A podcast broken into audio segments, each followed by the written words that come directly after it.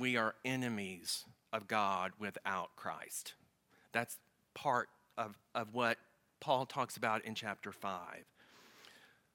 We have transgressed God's law, and so we're worthy of the punishment due God's enemies. We are helpless. We cannot do it ourselves. We cannot save ourselves. But the second point that comes out loud and clear in, in Romans is that God is love. And God loves his creation. Okay, and so God has gifted his son as the means by which we can be saved, the means by which we can be reconciled. So he's made available Christ to all men. But what's the third point? God is just. And in order for him to remain just, then he created a consistent means by which man can be saved, man can be reconciled back to him. And that consistent means is through Christ, through an obedient faith in his son, Jesus Christ. And so we've talked about the exclusivity of Christianity. That is the only way to the Father. I am the way, the truth, and the life. No one comes into the Father but through me. That maintains God's just nature. But what is an obedient faith? What does that mean? And so Paul talks about that. He describes that obedient faith looking to whom? Whose example does Paul cite to tell us, to educate us as to what obedient faith is all about? Abraham. So, what about Abraham? Where he fully trusted in God's ability to deliver on his promises. And Abraham obeyed without question, even when it didn't make sense from a human reasoning perspective. And so that is that type of obedient faith. It acts, it obeys, and it trusts fully in God. Well, how do we obtain that obedient faith? And we'll get to this, or in the next quarter, we get to this in Romans 10. But how does faith come about? Hearing. And so you'll notice that going all the way back into Romans 1, what was the mechanism? What's God's power to save man, to produce this obedient faith? It's the gospel. And he even talks about that and references it in chapter 6, which you, when you looked at last week. So go to Romans 6, verse 16. Do you not know that when you presented yourselves to someone as slaves for obedience, you are slaves of the one whom you obey, either of sin resulting in death or of obedience resulting in righteousness? But thanks be to God that though you were slaves of sin, you became obedient from the heart, notice, to that form of teaching to which you were committed. So the gospel is the mechanism by which God allows us to produce or to create that faith in us that is obedient. But when you think about the, our, our sins, and they just keep piling up, piling up, piling up. And we'll talk more about that today in this, this inner conflict that Paul has. And, and it's a personification for everybody. We all go through this struggle. Paul assures his audience, assures us that the sacrifice of Christ and the blood that is the propitiation for our sins. And let's stop and remind ourselves what's propitiation. Think about in the under the law on the day of atonement, what was the blood of the sacrifice? What what was done with it? It was sprinkled upon what? The mercy seat. And so Christ's blood is now sprinkled upon the heavenly mercy seat. And that blood is greater than our sins. Make sense?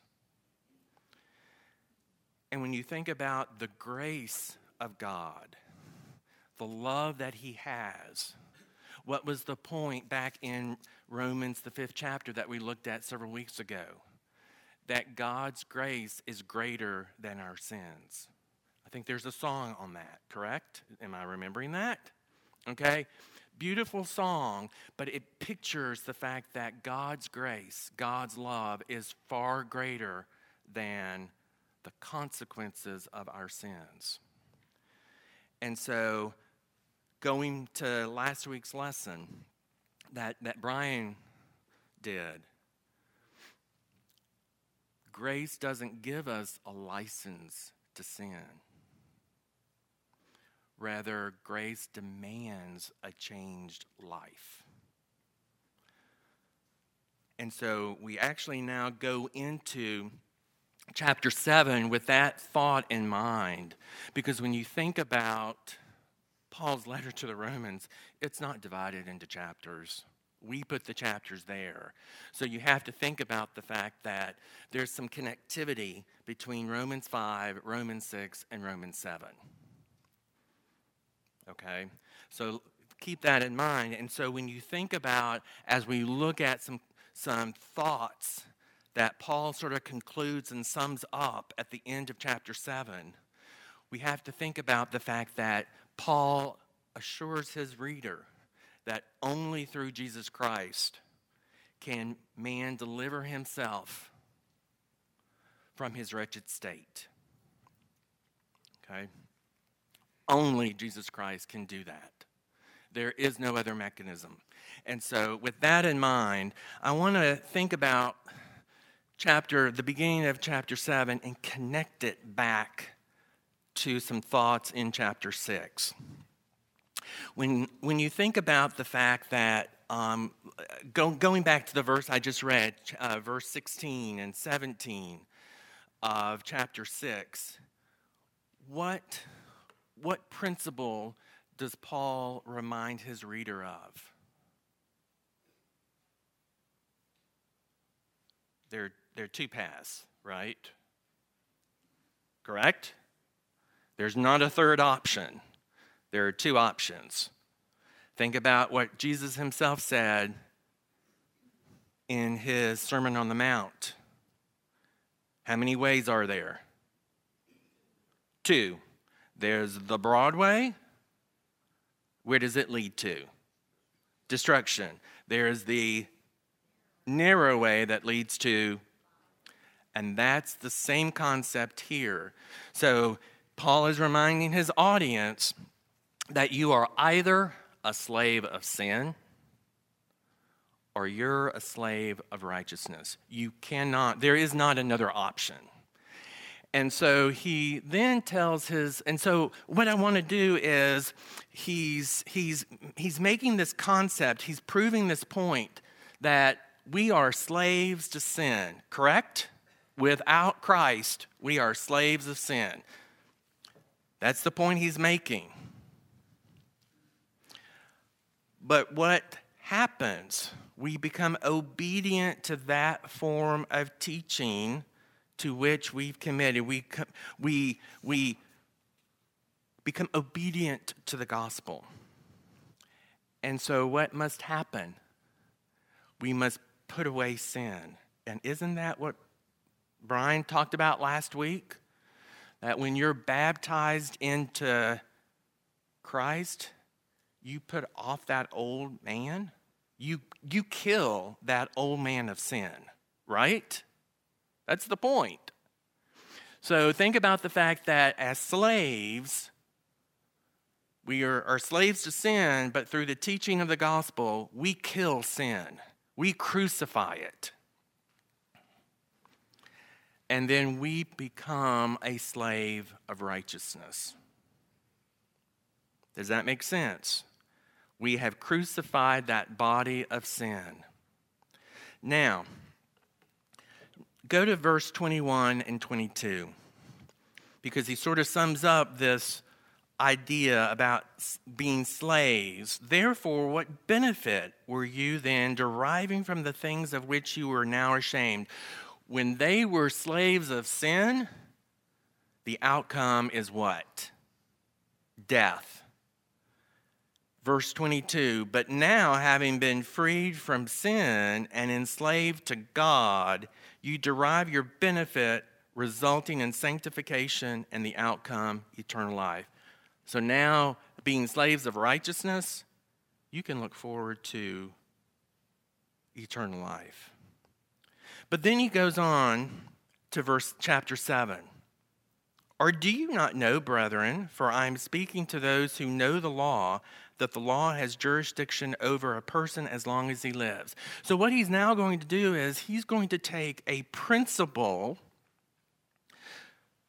to drive home this point of being either a slave of sin or a slave of righteousness, and that as slaves of righteousness, you have put to death being a slave of sin. And so he's going to use the relationship of marriage to prove that point. Okay? So that's why I like to connect verse 22 to chapter 7, verse 1. To me, chapter, verse 23 is sort of like a parenthetical clause, sort of out on the side. Paul's notorious for these parenthetical phrases and clauses. So to me, verse 22 connects to chapter 7, verse 1. Okay? And so he's now going to use this marriage law that everybody is familiar with, okay, to, to, to drive home the point of being a slave of righteousness. And being a slave of righteousness, the fact that you have put to death the man of sin. Okay? So, notice it says, For the married woman is bound by law to her husband while he is living. But if her husband dies, she is released from the law concerning her husband. So then, if while her husband is living, she is joined to another man, she shall be called an, an adulteress. But if her husband dies, she is free from the law. So notice the parallel of what he's saying. Oh, oh, wrong direction. So, in the example, to prove this point, he's showing that wife and husband, I'm going to name husband one, they're bound together. But just like putting to death the man of sin, if that husband one dies, oops, I'm going the wrong direction. That wife is released. Just like up there, the slave is released from sin when that man of sin dies. And now you are connected you are joined to husband two, just like you are now joined to righteousness. And you're pursuing a life focused on righteousness. Do you see the parallel that he's trying to make here? He's trying to emphasize the fact that just like husband number one is dead, so is your former life as a slave of sin is dead and you are now joined to Christ in righteousness. Okay? Now, that's a concept that should be very familiar to the Jews. Think about Hosea. What was the problem that Hosea was trying to communicate, or wasn't trying to? He was communicating to his people. Fidelity to God because the Israelites had made a commitment, right? Back at Mount Sinai to be faithful to God. They had made that commitment, but had they kept it? I should see lots of heads going this way. They did not keep it. And so, what's the picture in Hosea? Adultery, harlotry they had bound themselves, or joined themselves rather, to false religions. They had become unfaithful to God. And so they, in essence, were adulterers. And that's the picture you get on Hosea. And that same concept is here. You've put to death the man of sin. And so, why are you trying to go back and live, it, live in it? Okay? Any comments, questions? I sort of have a tendency to just go on. Ah, Chris. Wait just a second for the mic. Jason's doing the 50 yard dash. I thought this uh, this illustration between um, the husband number one and the wife uh, being free to marry the second one was not so much a was not so much a uh, sin versus righteousness, and this is just my opinion. It seems like it's uh, that he's saying, okay, you were under the law. If you were to um, go outside of the law while you were under the law, while you were married to the 1st mm-hmm. husband, so to speak, then you would be sinning. However, if you, uh, in this case, we are your your old law is dead, or you're dead to that law, and you are now joined to Christ, the mm-hmm. law of Christ. Yes, and that's a good segue to what I'm about to do now. So thank you. I couldn't have teed that up any better. Um, and so now he takes this comparison to the next level. Because just as Chris says, now notice in verse 4 Therefore, my brethren, you also were made to die to the law through the body of Christ, that you might be joined to another. So now he's using the same thought process, the same parallel or example to prove home our point that the Jews so often wanted to do. And what was that? Go back, go back. It's like Lot's wife looking back. Okay? And so, what had they done? What had the Christian with Jewish heritage, what had they done when they accepted Christ? They put the old law to death, right? Think about, and you can even think about this in, uh, in chapter 6. They had crucified that old man, okay? So, guess what? That law was dead because they had accepted Christ. And now they were joined to Christ. So why go back to the law? The law was dead to them. Think about Galatians, uh, the second chapter.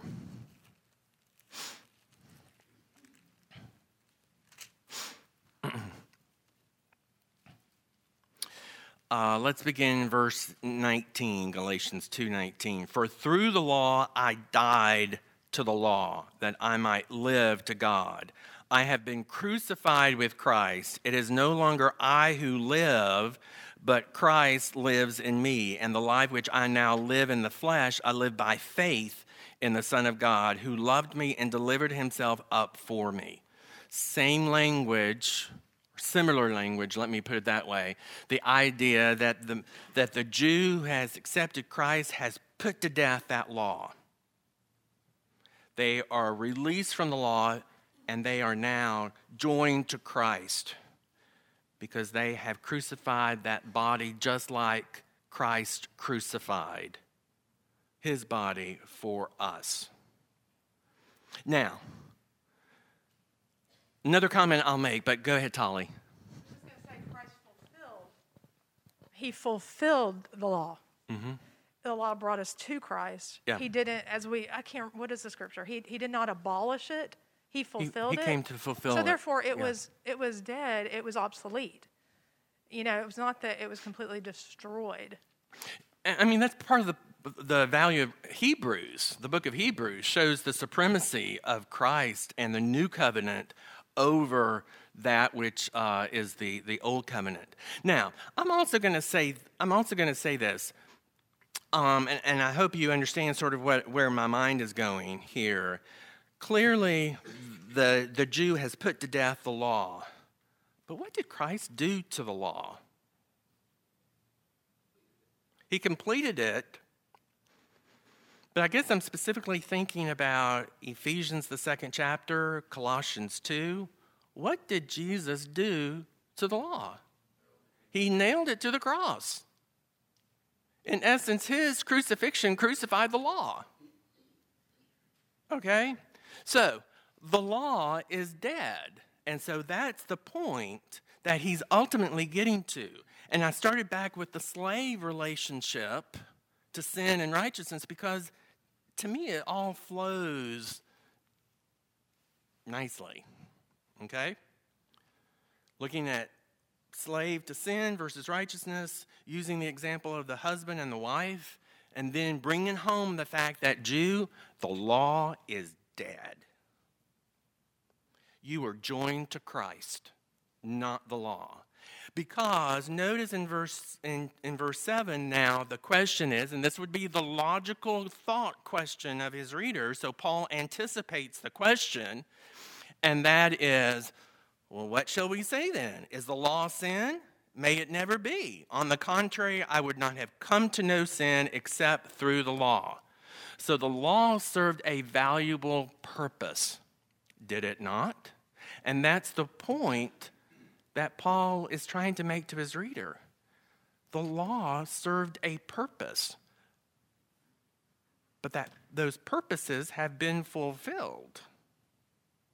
So, now, um, let me let me catch up to my notes. I'm going to go ahead. Let, let's let, let me talk about this for a little bit. You'll notice I've got several purposes up here. And you say, Carrie, how are you getting all of this? Okay, well, you have to think about my mind. Okay, and I'll just leave you to that after you know this class for a quarter. You can talk to my wife, and she can give you more insight into this crazy mind of mine. But to me, thou shalt not covet. That's not the point that he's trying to make, not to covet. He's using covet, the law on covetousness, to talk about the whole purpose of the law. And when you think about the purpose of the law, it's really multifaceted. And I'm driving, I want this, I want to drive this point home because so often I think we fail to see the value in the law in our lives today. We are not under the law, but there are things that we can learn from the law. There's a reason we still have the old covenant. And so I want to drive home a couple of points here. Okay? Number one, as, as Paul talks about, I wouldn't know what covetous was without the law. And so, number one, the law gives us a knowledge of sin. Okay? We understand what sin is. Because when you think about the law, would you have an understanding of human behavior? Would you have an, an understanding of really what it means to covet, to honor your parents, to honor human life, to honor and how you show honor to your neighbor? Think about all the aspects of the law in which it deals with. And we get a glimmer, a glimpse of what God's expectations are of his people. Does that make sense of what I'm saying? We understand adultery. We understand uh, immorality. We understand all of the they're laws that relate f- between human. Uh, Jason, Cameron, Collins, back in the in the corner. So, think about just the Ten Commandments back in Exodus 20, and those that relate to people, between the relationships between people. Think about Leviticus 18 and 19 and 20. All those laws. You get to see the ugliness of sin before God. Cameron? Uh, just to go along with that, and uh, reminded of 2 Timothy chapter 3, um, in our, I think our well-known verses 16 and 17, all scripture is given. But before that, um, Paul is commending Timothy that he, from childhood, had learned and became acquainted with the sacred writings, which mm-hmm. is the law um, and it's showing the importance of that and how it brings them to Christ mm-hmm. through the law. Yep, absolutely, absolutely. And that's actually one of my points here the knowledge of Christ. So here we have this knowledge of sin. But does the law also tell us the cost of sin, the consequence of sin, the ugliness of sin, think about all of the animal sacrifices. I go back to David's lesson, David Creech's lesson, uh, I don't know, several years ago, of looking at the cost to, to them, the Jews, in an agricultural society. Think of all those sacrifices, and could any of it take away the sin? But what did it do? Hebrews 10. It was a reminder, right? Of their condition before God. That's the value of the law. We see not only a knowledge of sin and what God expects of his people, but we also see the ugly consequences of sin. But even beyond that, what do we know about God? Isn't that how, don't we start knowing about God on Genesis 1 1? You think about the Ten Commandments, and the first, what, four or five deal with God and the fact that there is no other God but God. And, and in our society, what is God? It's just a byword, right?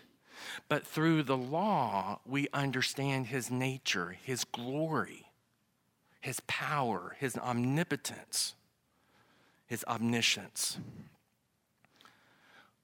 That's connected to then the knowledge of Christ, and that is think about all the prophecies from Genesis, the third chapter, all the way to, to Malachi about the prophecies that God lays out about the coming Christ.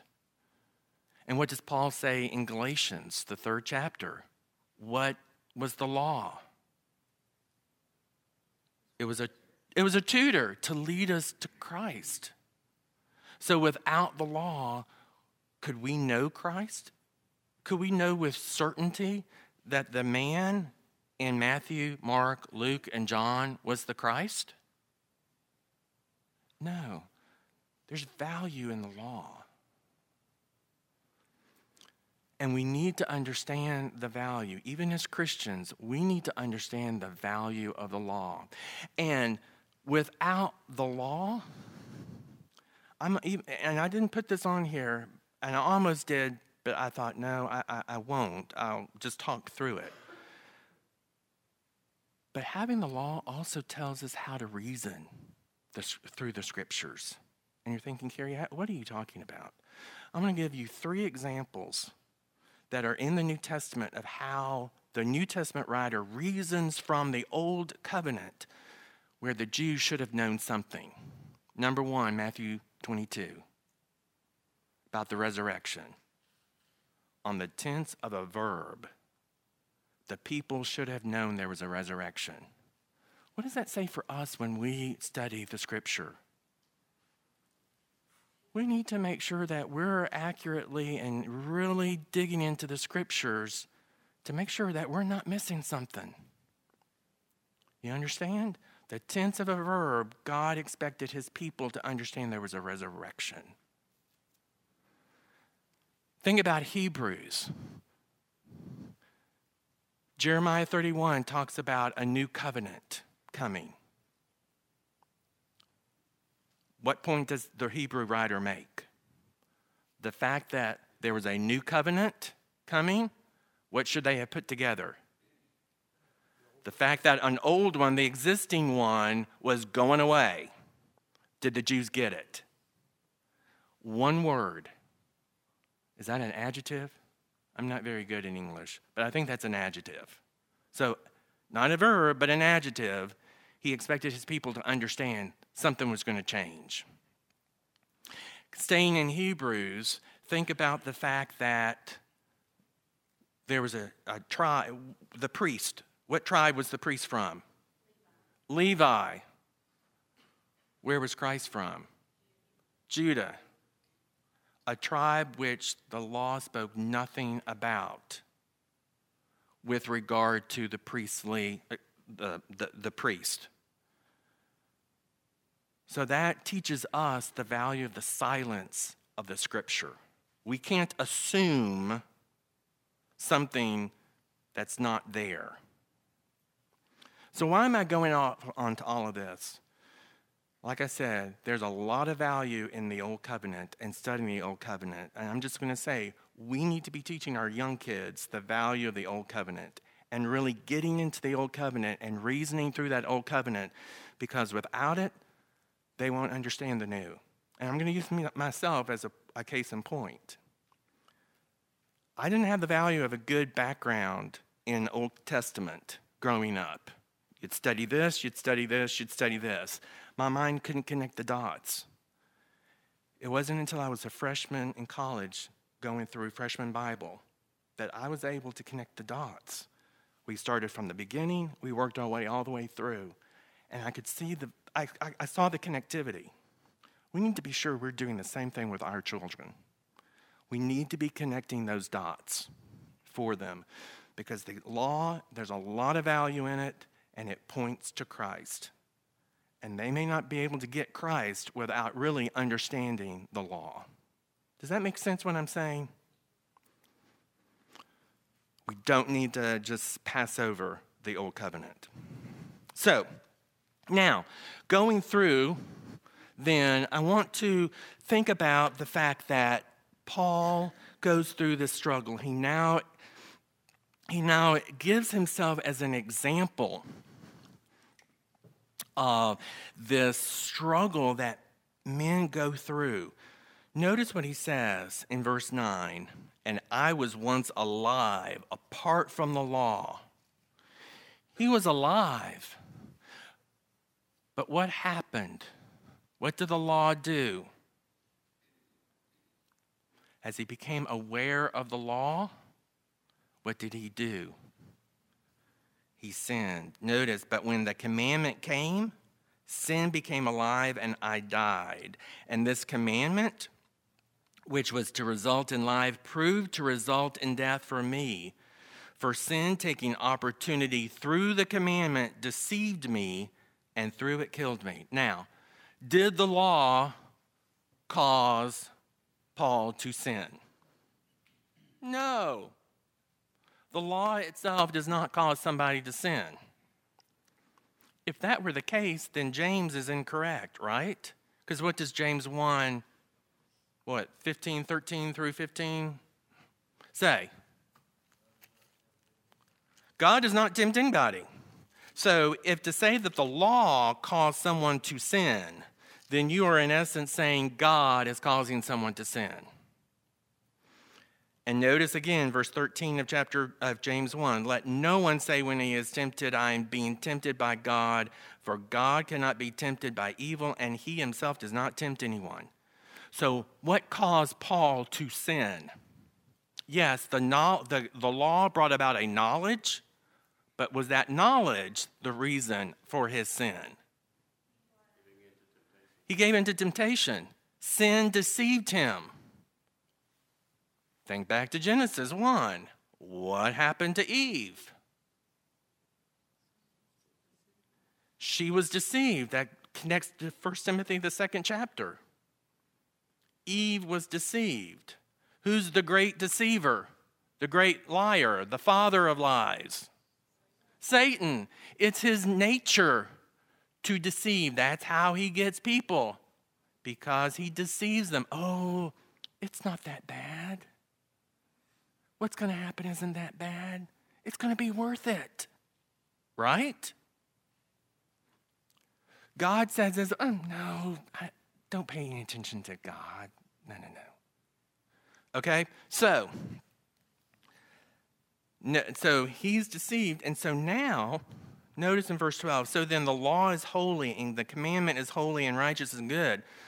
The law is good, right? We just talked about the value of the law. It was good, it served a purpose, a very useful purpose to lead us to Christ. But it didn't cause Paul to sin. And so notice in verse 14, for we know that the law is spiritual, but I am of flesh, sold into bondage of sin.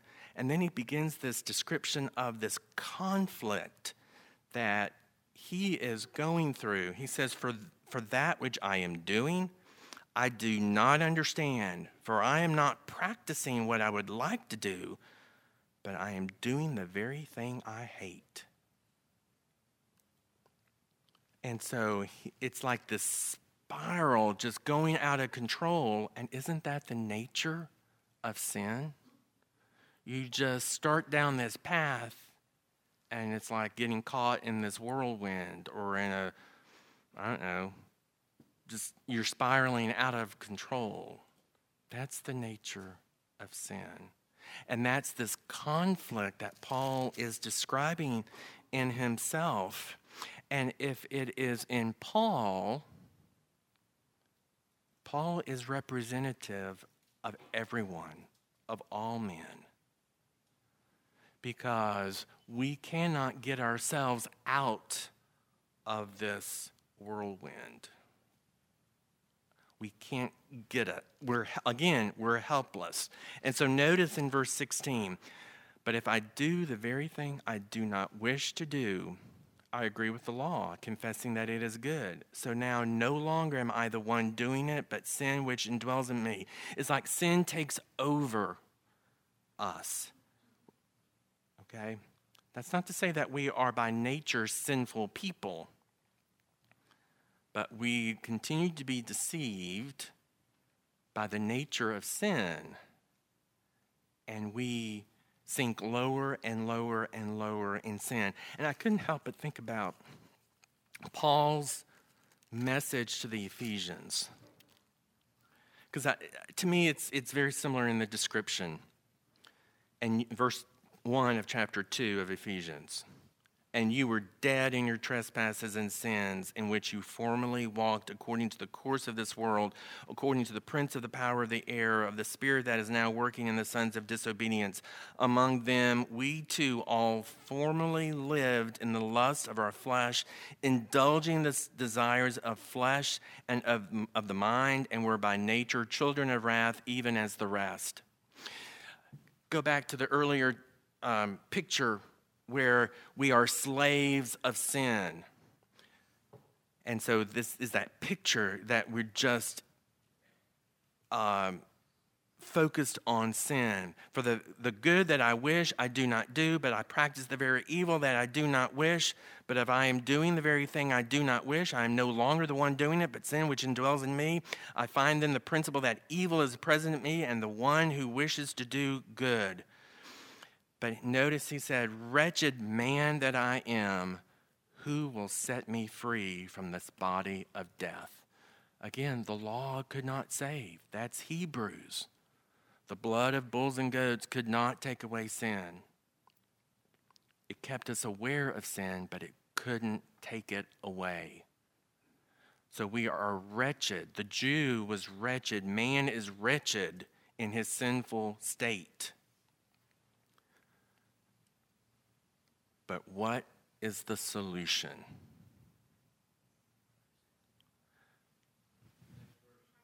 The next verse, notice he says, Who will set me free from the body of this death? He's like looking for a solution. And that solution is Jesus. Thanks be to God through Jesus Christ our Lord. So then, on the one hand, I myself with my mind am serving the law of God but on the other with my flesh, the law of sin. And so Jesus Christ is the solution. Jesus Christ frees us from that bondage of sin.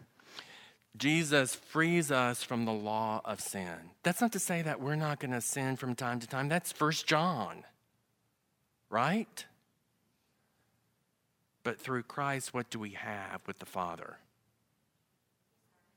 He's an advocate that we can go to in times of trial and trouble and in sin.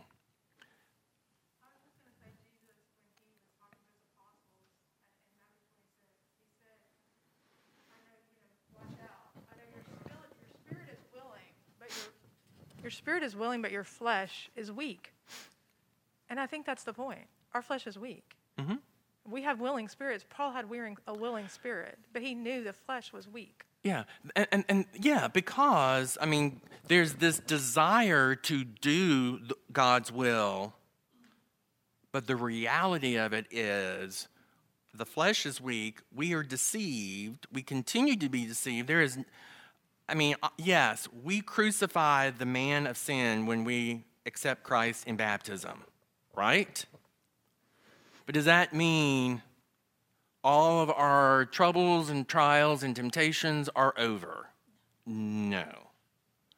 And so we continue to be deceived even after putting on Christ, and we may have this struggle within us even today. But what confidence should we have about the struggle that we have even today as Christians? Christ. We can overcome. Christ is the answer to our dilemma. And so, as we move into chapter 8, we're going to be talking about more about the, the freedom and the release of sin and guilt that we have through Christ.